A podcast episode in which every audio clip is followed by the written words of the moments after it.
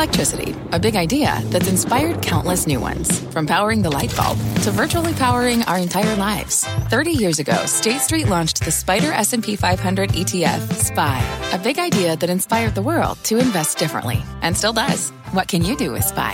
Before investing, consider the fund's investment objectives, risks, charges, and expenses. Visit ssga.com for a prospectus containing this and other information. Read it carefully before investing. SPY is subject to risks similar to those of stocks. All ETFs are subject to risk, including possible loss of principal. Alps Distributors, Inc. Distributor. Homes.com knows that when it comes to home shopping, it's never just about the house or condo. It's about the home. And what makes a home is more than just the house or property. It's the location and neighborhood. If you have kids, it's also schools, nearby parks, and transportation options. That's why Homes.com goes above and beyond to bring home shoppers the in-depth information they need to find the right home. And when I say in-depth, I'm talking deep. Each listing features comprehensive information about the neighborhood, complete with a video guide. They also have details about local schools with test scores, state rankings, and student to teacher ratio. They even have an agent directory with the sales history of each agent. So when it comes to finding a home, not just a house, this is everything you need to know, all in one place. Homes.com. We've done your homework. My mission is simple to make you money. I'm here to level the playing field for all investors. There's always a bull market somewhere, and I promise to help you find it. Mad Money starts now. Hey, I'm Cramer. Welcome to Mad Money. Welcome to Cramerica. Other people want to make friends, just trying to make you some money. My job is not just to entertain you, but to educate and teach you. So call me at 1 800 743 CNBC or tweet me at Jim Cramer. My mom always used to say that comparisons are odious. I finally understand why. Comparisons are constantly being used to scare you into taking no action even when you should be buying something hand over fist when the market gets annihilated, as it did earlier this week, before we got to this placid session, where the Dow inched up 38 points, S&P advanced 0.28%, Nasdaq gained 0.23%. Let me give you a classic example. Let's talk Tesla versus Ford. When Tesla's market capitalization passed the size of Ford Motor, which was a much larger company, at least in sales, a cacophony of Wall Streeters told you that Tesla obviously had to be overvalued and had to be sold. But it turns out that Tesla deserved to pass Ford on the way to passing just about every other entity out there. It's now a trillion dollar company, for heaven's sake. If you sold it just because of the Ford comparison, boy, did you miss out on one of the greatest rallies in living memory. Yet back then, you were told over and over again that Tesla shouldn't have a higher market capitalization than Ford. An odious compare. Oh, then it was compared to Ford and GM. Oh, and then they had to throw in Toyota. At the time, this all seemed self evident to the Bears. They thought that Tesla's valuation was self evidently absurd. Turned out the flip side was true. Few thought that Ford's valuation was too high. They certainly didn't imagine it dropping to the single digits while Tesla cruised higher and higher, which leads me to the curious case of all the people currently being left behind by this market. Something that feels almost tragic because stocks seem to want to lift right now, even when they aren't supposed to. I think regular investors are routinely misled by the whole brokerage house hedge fund journalist triad. It's not that they're out to get you. They're not. But they sure as heck aren't out to save you either. Even their neutrality can frighten you away from buying something good, especially when the market's down and it's easy to scare anyone out of their wits. Take, take the obsession with the Fed, and, and we all have it, right? The obsession with the Fed. Most recently, all of this harping about the Fed's lack of gumption when it's coming to fight inflation. That's the theme, right? So many commentators speak almost in unison to complain that Jay Powell dropped the ball, and now the American middle class, you, is going to have to pay the price at the pump, pay the price at the supermarket, and of course, pay the price in your portfolio. The drumbeat got even louder today when we got a consumer price index number that's 7% higher than last year. I don't like that. Now, I know that lots of people share this view, but the thing is, many of the ones who come on TV to bash the Fed for not being hawkish enough you don't know. Maybe they're actually trying to profit from your panic. If they can scare you into selling stocks, that gives them a better chance to cover the short positions. You've got to remember that many of the professionals who come on air are simply talking their book. They just won't say, listen, if you sell, I make a lot of money. As I see it, Jay Powell won't try to destroy the economy in order to save it because he already tried that once in 2018 and it was wrong and he learns from his mistakes. This time he's emphasized that things are too hot, but he didn't beat us over the head with a schedule of rate hikes. He even did the unthinkable yesterday and said, I don't know if he was caught the testimony, he said he was going to use common sense. Novel, right? Common sense is decided when to tighten. This took a lot of hedge funds and their media acolytes by surprise. If you listen to these people, you would have missed out on yesterday's terrific move. Then there's the supposed sin of dip buying. All right, this one really bothers me. We compare the dips to the geniuses, right? The geniuses who don't do dips and the morons who buy dips. Every time the market tumbles, dip buyers come in to tell us to pick up some stock. Somehow these people are widely dismissed as idiots. Yet every dip in the last decade has been a buying opportunity. Historically speaking, it's a pretty good strategy, but you only hear it talked about derisively. And uh, you know what? It does make me angry. Now, it's possible that the dip buyers come in too soon. It, look, even a good strategy can be poorly executed. But it's absurd that we treat dip buyers as the height of idiocy. Of course, you should be trying to buy stocks at lower prices. We should be praising anyone with the intestinal fortitude to buy Monday's dip, not hinting that they're a bunch of clueless lightweights who got lucky. They're always described as dopes who don't know any better. What a bogus comparison, and how unfair. Or how about this? How about this idea of index funds versus individual stock picking that I've been hearing again? Portfolio managers love to bash individual stock picking. It's a mug's game. Even when they're literally doing it, they're taking your money so they can do it. You got a whole cottage industry out there that exists to promote index fund and argue that stock picking is for jumps as it jumps. They can't coexist. You're either index funds or picking stocks. Index funds smart, picking stocks dumb. I come back and say, what the hell? How did this become an either or situation? Those of us who believe in stock picking have never once said you shouldn't go near index funds. The opposite. I like index funds, but I like individual stock picking for you too. The whole proposition of CNBC's Investing Club, which we're really gearing up with some videos next week, is that you can learn to be your own professional money manager, side by side ownership of both index funds and individual stock picks from the recommended list we put together for my charitable trust.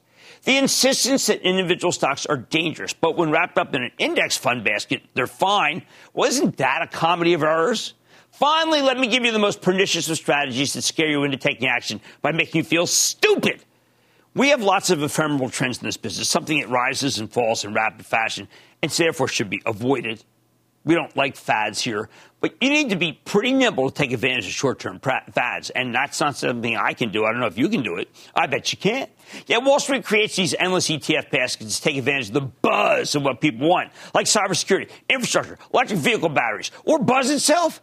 They make you feel like you're smart for investing in an entire red hot sector rather than trying to pick the best of breed operators, which is what we do here. That kind of faux diversification is applauded on Wall Street. They tell you that you're avoiding single stock risk, even when the single stock may be the best performer in the group. Not helpful, gibberish. I point all these out because once again, it looks like we've had a decent opportunity to make money. Now, now some of it's past. That was last Monday. One, it started when the stock market plummeted earlier this week. It was, for the moment, a real good dip. But if you roll back the tape, you won't hear all that many people coming out on air to say buy that dip, even if that's what they were, might have been doing themselves. They don't want you to do it, not because they're trying to help you save money, but because they don't want to get caught on YouTube saying anything positive in case the market keeps going lower and it will be used against them for the rest of their lives. When bulls are wrong, they get torn to pieces. But nobody cares when the bears are wrong. You never see their tapes on YouTube. As a result, on average, most commentators are too bearish. Why not? They'll never look bad on YouTube. So I want you to do this. I want you to have a list of stocks you like and prices where you think they're worth buying. If you don't have your own, go ahead and use the ones we've already vetted for the Charitable Trust and the Investing Club, which really goes into high gear next week. The bottom line, when your favorite stocks hit those prices, you buy them. That's how you avoid getting scared out of your wits by people who want to make you feel like a moron for being rational. Let's go to Jeff in Alabama. Jeff. Jim, many thanks for taking my call. Quite welcome.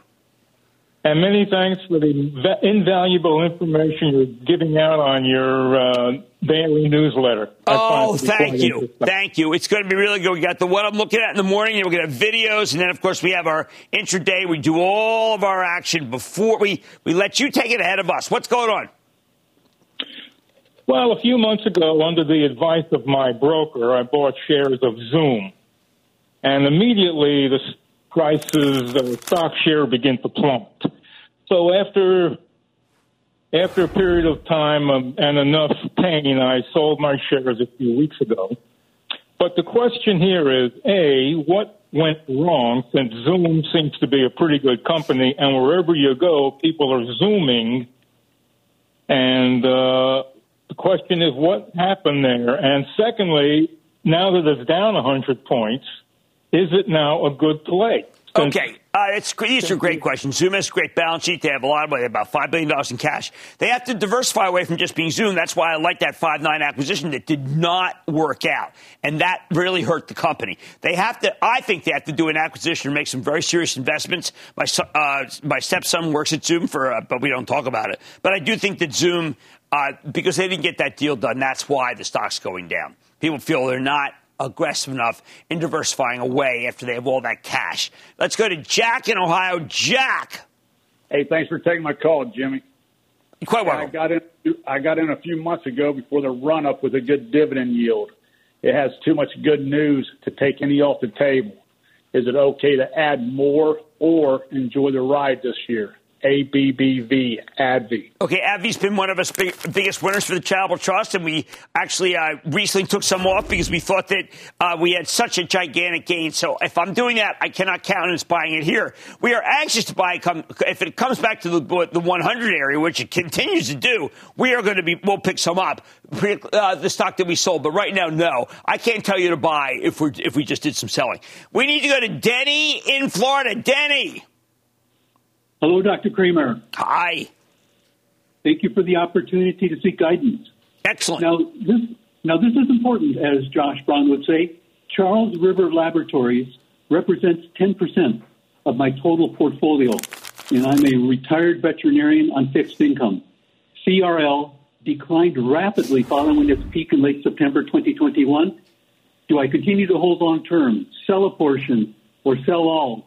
And move on to two or three of your charitable trust fund holdings for diversification. Now, my 13 year old granddaughter Bianca and myself, your young and old disciples, express our sincere appreciation for your thoughts for a prudent way forward. Excellent. Thank you, Jim. All right, look, I think Charles River Labs is sensational. I think I think Foster's great. I think that this is one of the situations where it's a high growth stock that sells at a high price and people are selling those, but it's profitable. So it's one that you should be buying on weakness, not selling. And thank you for those great calls. I want you to have a list of stocks you like and prices where you think they're worth buying. When your favorite stocks hit those prices, you buy them.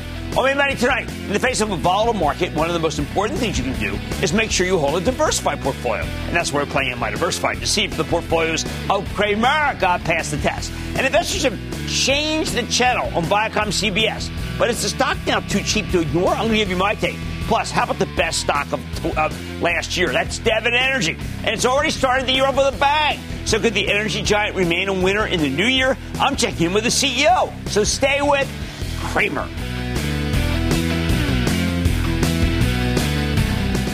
Don't miss a second of Mad Money. Follow at Jim Cramer on Twitter. Have a question? Tweet Cramer. Hashtag mad tweets. Send Jim an email to madmoney at cnbc.com or give us a call at 1 800 743 CNBC. Miss something? Head to madmoney.cnbc.com. Fact Running a business is not getting easier on your wallet. With higher expenses on materials, employees, distribution, and borrowing, everything costs more. Also a fact. Smart businesses are reducing costs and headaches by graduating to NetSuite by Oracle. NetSuite is the number one cloud financial system, bringing accounting, financial management, inventory, and HR into one platform and one source of truth. With NetSuite, you reduce IT costs because NetSuite lives in the cloud with no hardware required, accessed from anywhere. You can cut the cost of maintaining multiple systems because you've got one unified business management suite. You improve efficiency by bringing all your major business processes into one platform, slashing manual tasks and errors. Over 37,000 companies have already made the move. See how you'll profit with NetSuite, and then you can think of all the ways you could be spending the money you save. Company retreat in Malibu, anyone? By popular demand, NetSuite is offering a one-of-a-kind flexible financing program for a few more weeks. Head to netsuite.com to start saving.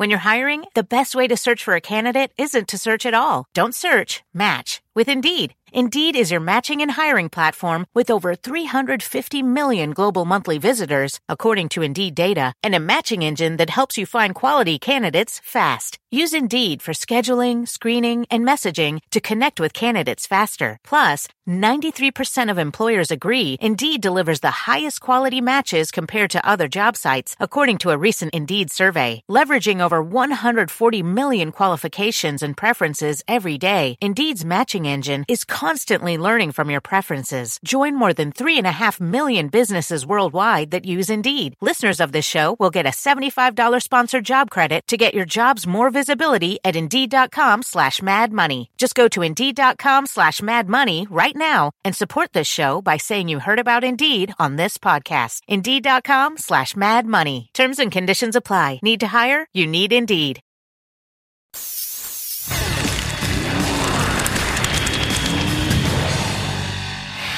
Every night I come out here on a mission to share the stock picks and investing strategies I think are going to keep you, home gamers of Cramerica, in the green. But with a market as volatile as this one's become, it can be tricky to navigate. It's why we set up our CNBC Investing Club. And it's why it's important to stay diversified. It's the reason why we play a little game that I created about 20 years ago called Am I Diversified? And I play it here on Mad Money. This is where you call me, you tell me your top five holdings, I tell if your portfolio is diversified enough. Or maybe you need to mix it up a little. So why don't we start with a tweet from at Todd C. Fields. The tweet says, at Mad Money on CNBC and at Jim Cramer, Baba Booyah from 10,000 feet in the Colorado Rockies, mountain high. My top five holdings are Apple, Coinbase, Ford, Invitae, PayPal, and MI diversified? Okay, here we go. Um, I do not like this company. I'm just going to tell you that right now. If you want to be in that business, just give me United Health, okay? If you want healthcare, United Health. Uh, PayPal, the, the, people hate this stock. It's in my portfolio for action. Uh, you know, it, my, my, portfolio, by the way, it, it, this is the most challenged position, but it's it's it's all about trying to be. It's a fintech company, which means we can get rid of Coinbase because that also is a fintech company. You've got healthcare there. Let's get a diversified industrial. I like Honeywell, Apple. You know, own it, don't trade it, and Ford major position, both these major positions, and this for our charitable trust. So I, you know, we got rid of Coinbase, uh, and we gave you an industrial. We, we got rid of this thing, and we're putting in. Uh, I'm not kidding. I just don't think this thing offers a lot of value. They missed the quarter really badly. And we've got a healthcare company, and the rest are going to be fine auto and tech. And you've got a good situation. We have to make those changes, though. Dan in Ohio. Dan! Hi, Jim. This is Dan from Ohio, longtime viewer. My five largest holdings are the Southern Company, SO, Verizon, VZ, ConocoPhillips, COP, Philip Morris, PM, and Union Pacific, UNP. Am I diversified? Thanks, Jim. Good luck. I love this portfolio. I just say it point blank, okay? Southern, good yield. I mean, do I like American Electric Power? Absolutely. I like it more, but Southern's fine. Philip Morris, do I like the tobacco stocks? No, but I like growth and yield. Union Pacific, my charitable trust owns it. It's going to be uh, doing more buyback than yield, but I think it's fine. See, utility, tobacco, railroad, ConocoPhillips, high yielding oil company, fantastic. Verizon, high yielding telco company, great. So yeah, telco, you got oil, you got transport, you got tobacco, and you got utility. You've got exactly what I want when we came up with this game. Let's go to Luis in North Carolina. Luis. Hi, Jim. This Hi. is Luis in North Carolina. Excellent. Glad to be here again, trying to get my portfolio balanced and diversified in what might be a tough year 22. Okay. My five stocks are Apple, Thermo Fisher, Ford. I know you like that one. McDonald's, one of my longtime favorites and a new one to give a little um, zest to it Rocket Labs. Thank you. Ooh, wow.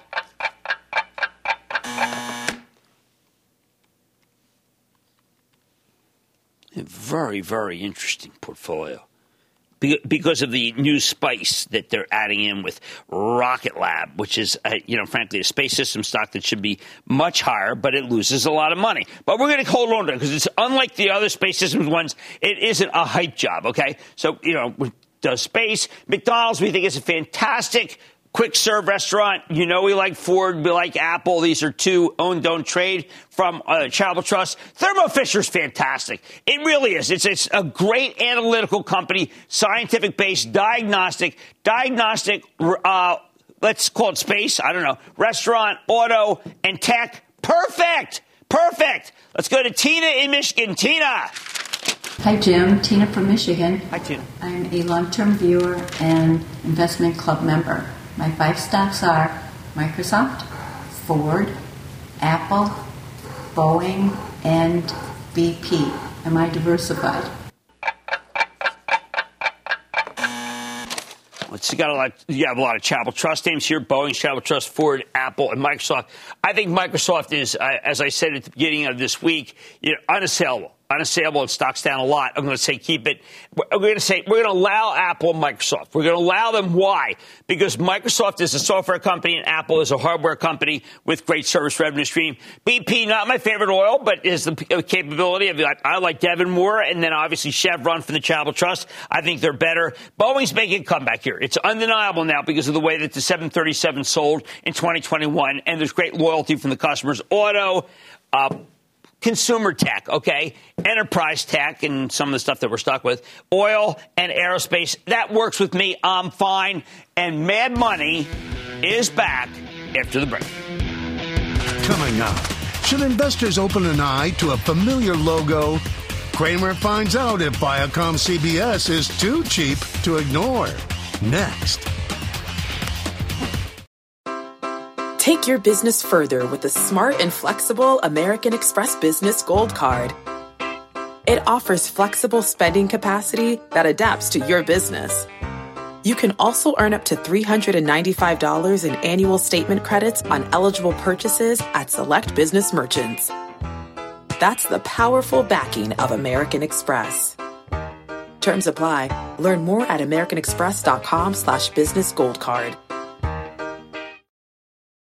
This podcast is supported by FedEx. Dear small and medium businesses, no one wants happy customers more than you do. That's why FedEx offers you picture proof of delivery, packageless and paperless returns, as well as weekend home delivery to 98% of the U.S. on Saturday and 50% on Sunday. See the FedEx service guide for delivery information. FedEx Ground service is also faster to more locations than UPS Ground. See what FedEx can do for your business. Absolutely, positively FedEx.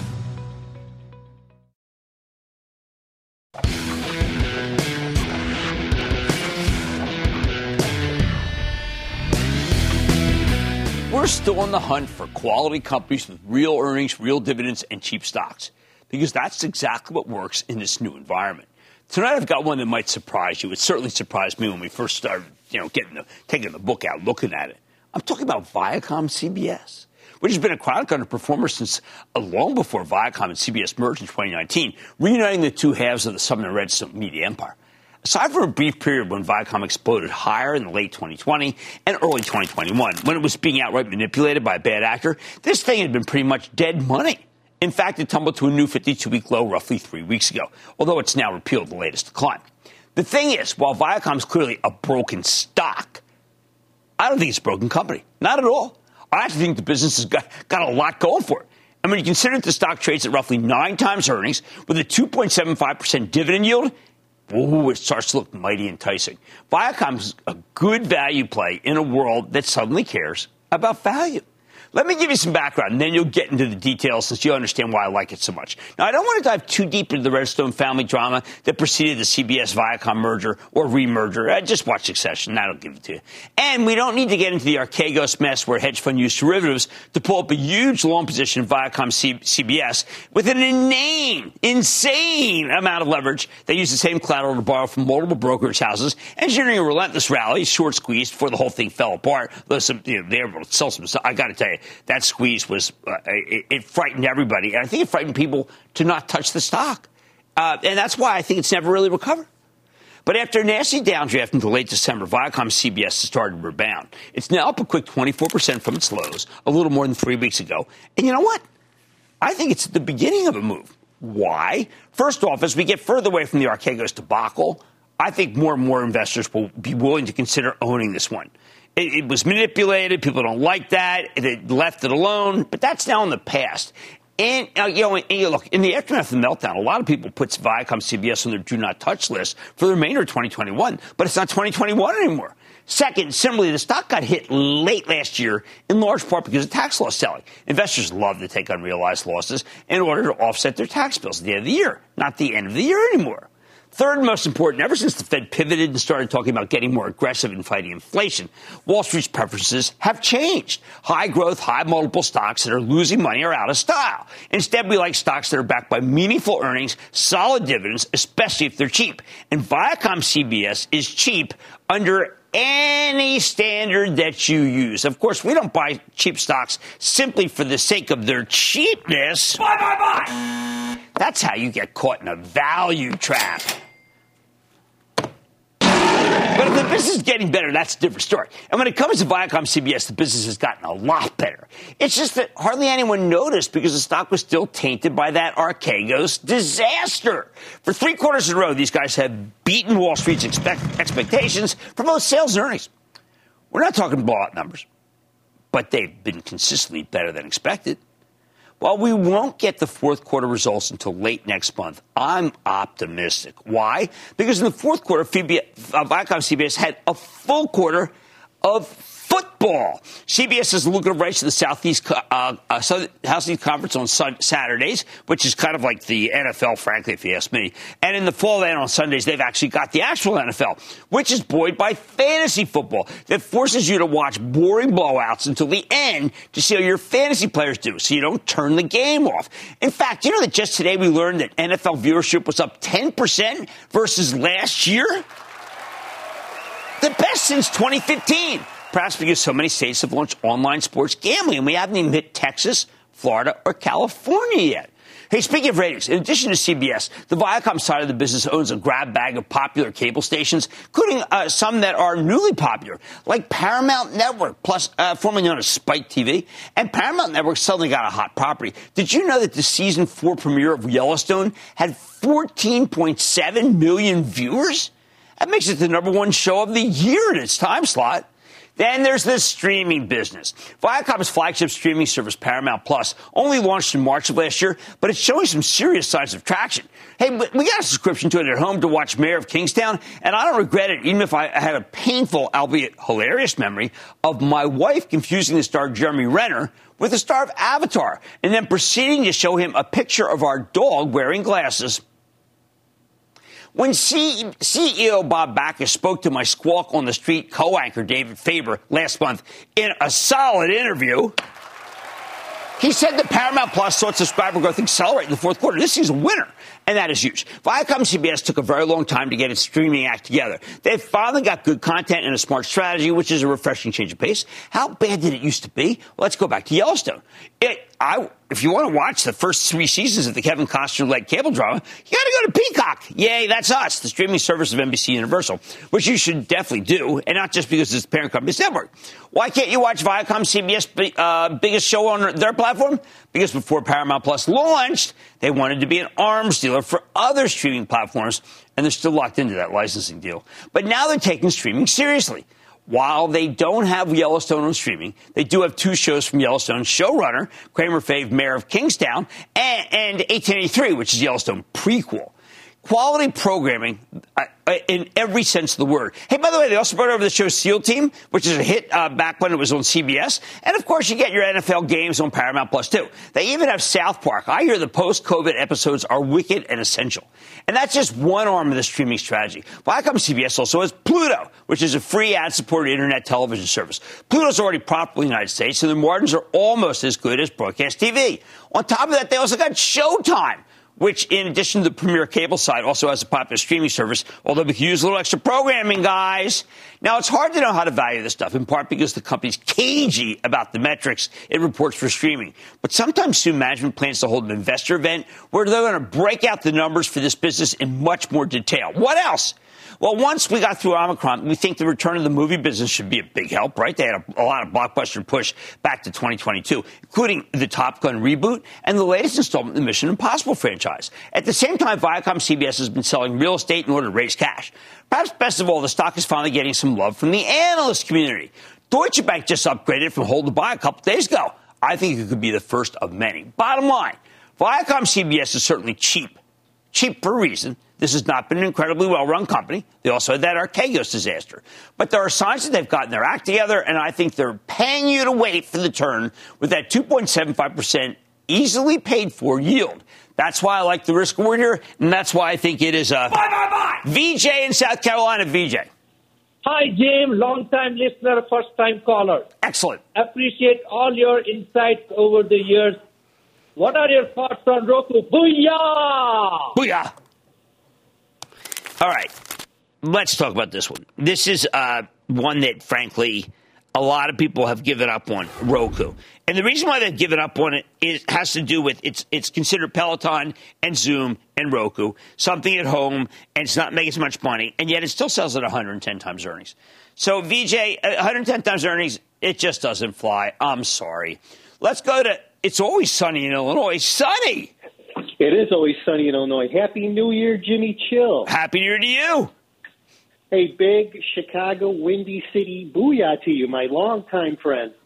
Thank you, Mike Nagy. Uh, booyah to you. Well, you know, oh, whatever. I'd like I'd like to give a shout out to all your users and tell them that my favorite book in the world is Get Rich Carefully, one of the best books I keep by my pillow every night. Wow. I mean, thank you very much. I mean, people who like Get Rich Carefully, I'm telling you, are going to love uh, being members of the Investing Club because a lot of what's in Get Rich Carefully, I am applying to the Investing Club. So let's go to work.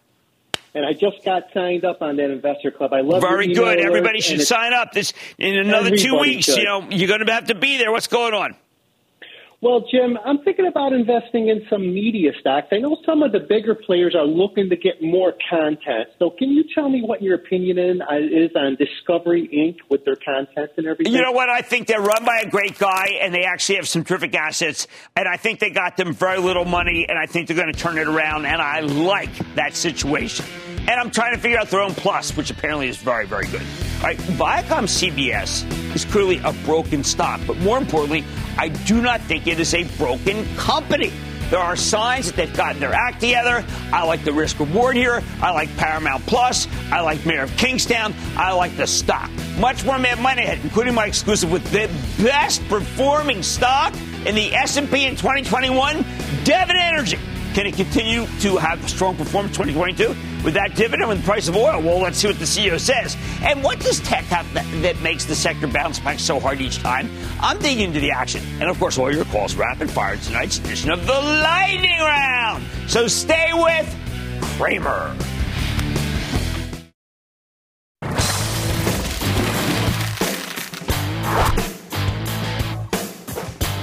Last year, the single best performing stock in the S&P 500 was a stock that we liked very much, Devon Energy, the oil and gas producer with a fabulous fixed plus variable dividend that saw it surge. It's 178%. Devon is the poster child for the way the petroleum industry has transformed itself. These days, the oils no longer spend like drunken sailors. Every time the price of crude rises, instead they conserve their capital returns to shareholders. Now the rest of the industry has taken to copying them. I mean, really just like copycatting him. You might think that Devon would be due for such a breather after such a huge run, but oil's already on the rise this year, up almost 10% since the beginning of January. So it wouldn't shock me if there was even more upside. Doesn't hurt that the stock's got a nearly 7% yield based on what they paid just last quarter. In reality, it might even be higher than that. And the darn thing trades at less than 10 times earnings. Do not take it from me, though. Let's check in with the bankable Rick Muncrief. He's the president and CEO of Devon to get a better read on his business. Mr. Muncrief, welcome back to Mad Money. Hey, Jim. Thank you very much. Great to be with you again. Okay, so Rick, when I look for your handouts, it's always the same. They look like what we would regard as being, say, the Procter and Gamble companies, a big uh, repurchase, uh, authorization through year end of, di- of buyback, dividend remains top funding priority, committed to improving balance sheet, investment grade. How did this happen? How did you come up with a formula that makes it so that the company is like the great blue chips? And yet didn't harm the growth at all. You know, Jim, uh, it's been about 15 months ago, year ago, last September, when we we announced what we thought was a well thought out merger with a well thought out plan between Devon and WPX Energy. It wasn't a 50 50 deal, it's 57 43, but it was truly a, a, merger of equals. First one we'd, we'd seen in the uh, E&P sector in quite some time. And, uh, you know, the bottom line is our assets, our people delivered. And uh, one of the one of the things that we uh, we laid out a year ago in September was that uh, we plan to generate a lot of free cash flow. And our funding priorities, uh, the first thing we would do is we would fund our our base dividend, which Devon has paid for 28 years. The second thing would be to implement a variable dividend where we would take up to 50% of the remaining free cash flow, return that to uh, shareholders on a quarterly basis. And then anything above that, uh, we'd either keep it on a balance sheet or, sheet, or we would uh, we would fund some share repurchases and certainly uh, retire debt. The fact of the matter is, uh, the company was performing so well, we implemented and ex- actually accelerated the variable dividend implementation. Uh, we announced that in January and uh, of 20, 2021, and uh, it's been very, very well received. Uh, on top of that, as you mentioned, we did we did uh, continue to see growth in a variable dividend throughout the year, and then in November we did announce a uh, authorization for a share repurchase program. And so, uh, you know, the market has responded appropriately. Now, Rick, uh, the people who used to own uh, oil stocks, uh, frankly, you know, there were a lot of runners and gunners in the oil business, in, the portfolio managers too. I imagine that you are now attracting investors that are just the quintessentially great long-term investors that you could never have had in the old days.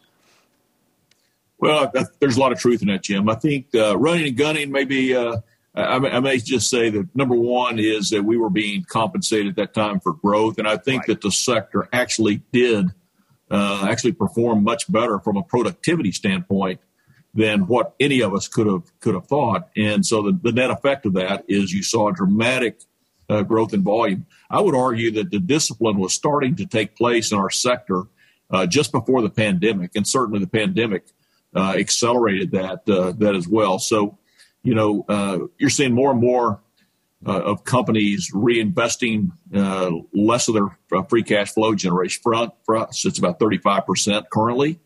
And uh, that really sets you up for stability, some, uh, you know, take some volatility out of, out of the, out of the picture. And then, um, you know, the, these dividend yields are, are very, very impressive. You know, when you're investment grade and you can pay those sorts of yields, we have a, balance sheet that we have driven that uh, uh, our debt uh, EBITDA, you know, we're well below uh, one turn and uh, you know and going lower uh, well, real rapidly. Well, so, Evo, your your break even is very low, and with oil going higher here, I mean, it's eighty one bucks. You're making a ton of money. Well, you know, our break even, you, you, know, you pointed out, we do have just the quality of the assets that when you put the two companies together as, as a result of merger, you know, 80% of our capital is going to the Permian Basin, and the and the uh, the assets we have in the Permian are are virtually second to none. I'd, I'd put them up against uh, anybody, and uh, you know, so it's it's going very very well. We do have a, a break even price now, uh, just in that uh, low 30s uh, range, thirty dollars per barrel. And when you start looking at, to your point, commodity prices improving fairly dramatically as we come back in this re- you know, recovery from the pandemic then uh, certainly it, uh, it, it helps. And so, really pleased. Now, I would I would say, Jim, that um, last year we were about fifty percent hedged, and so we protected uh, fifty right. percent of our volumes with a net effect in the low forty dollars per barrel. This year, we're only about 20 25 percent hedged, as we said here today. So that tells you you have seventy five percent of your barrels uh, being exposed to the current market conditions, which which is a real plus. And on top of that you know, we, are going to have um, a full year full year impact of the synergies of six hundred million dollars a year that were the direct synergies as a result of the merger. Very very pleased. So that you know you put those two together, and that's why we're forecasting over a thirty percent uh, cash flow per share uh, story for 22 over 2021. Well, one last question. I know that there'll be people who say, look, I don't care what they're doing. They're still carbon. Uh, they can never be carbon neutral, whatever. But it does seem like that you are addressing this problem head on and the things you can do when it comes to flaring, when it comes to being as clean as possible as a citizen in the world. I think Devon's second to none. Well, you know, we're, we're really proud of our results. That being said, we, we will continue to be very, very diligent. We've driven down our flaring volumes uh, dramatically. Uh, emissions are, are, are way off from past years. And, and yet we're not satisfied. We're going to continue to uh, look for look for uh, opportunities to, to drive that lower, and I, and I have all the, the, confidence that we will. Some of the things that we're doing, Jim, is is not only are we deploying new technologies to help us, but we've actually and I, hats off to Devon in, in prior years, uh, invested uh, capital in in developing some new technologies, and that's that uh, that fruit is coming uh, coming to bear. And so we're really really pleased where we're at. That's going to continue. And you're right, ESG is a uh, it's a it's a big issue for us, and we're going to do things. Uh, we're going to do the right things. We're going to do it the right, All right. way. Well, next time you're back, you're going to tell us about those and uh, tell us about this quarter. It's hard for me to believe that it won't be a good one, given the fact that a lot of the hedges are off. Rick Muncrief, you are at the you are the leader of the new oil and gas people in this great country. Thank you so much for coming on Mad Money. Jim, thank you very much for your time. Take care. Stay healthy. Devon, what can I say? I know it's up huge but it is the best. Mad Money's back in.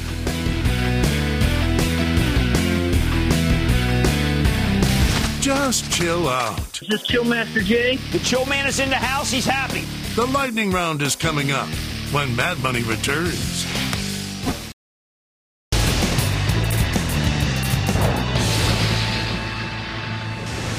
It is time. It's time for the lightning round.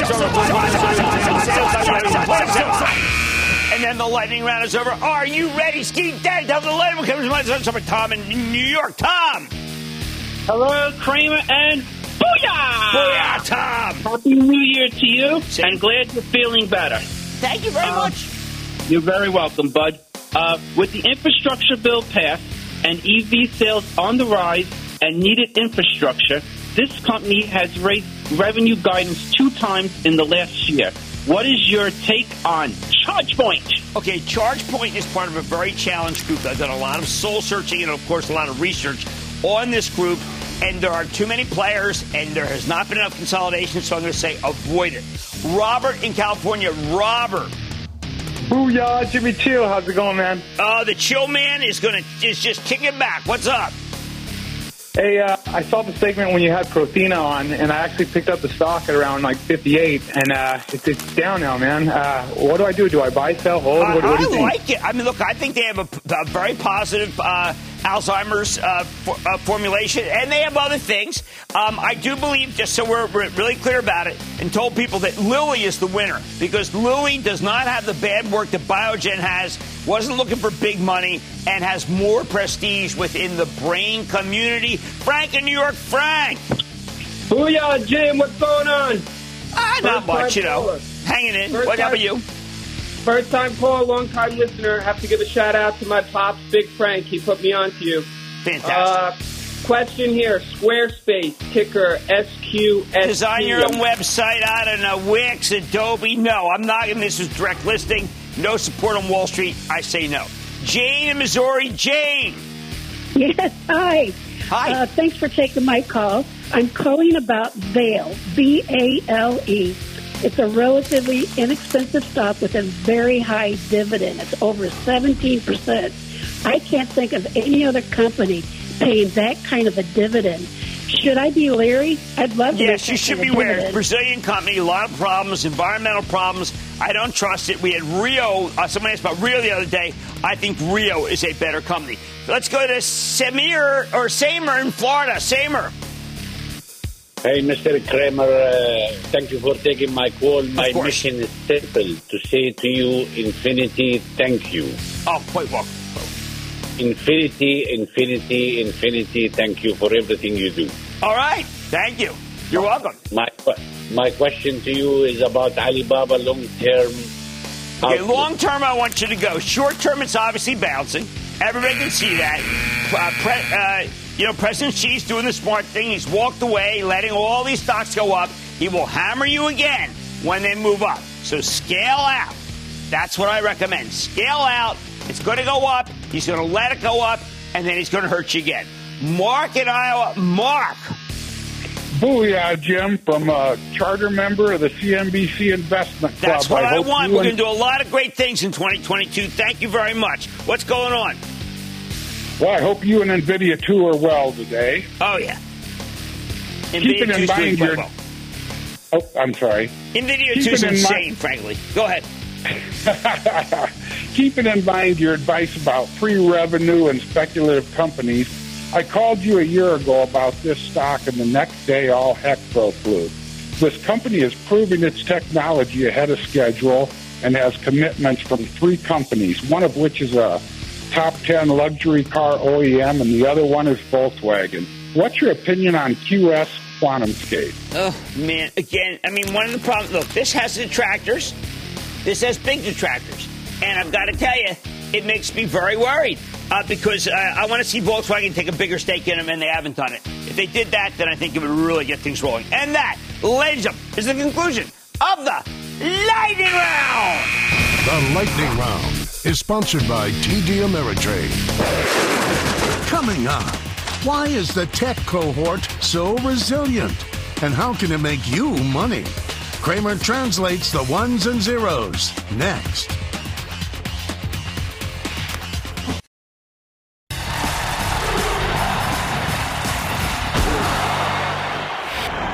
What does tech have that allows the sector to bounce back so hard every time we get a decent session? Wrong question. If you wanted to understand tech's ability to rebound, it's better to ask what it doesn't have. First, tech doesn't have much commodity exposure. You don't hear about huge price increases that they have to eat because they're buying lots of resin or because their steel cost has doubled, copper's out of control. They don't have much that's stuck in a container ship waiting in line at Long Beach.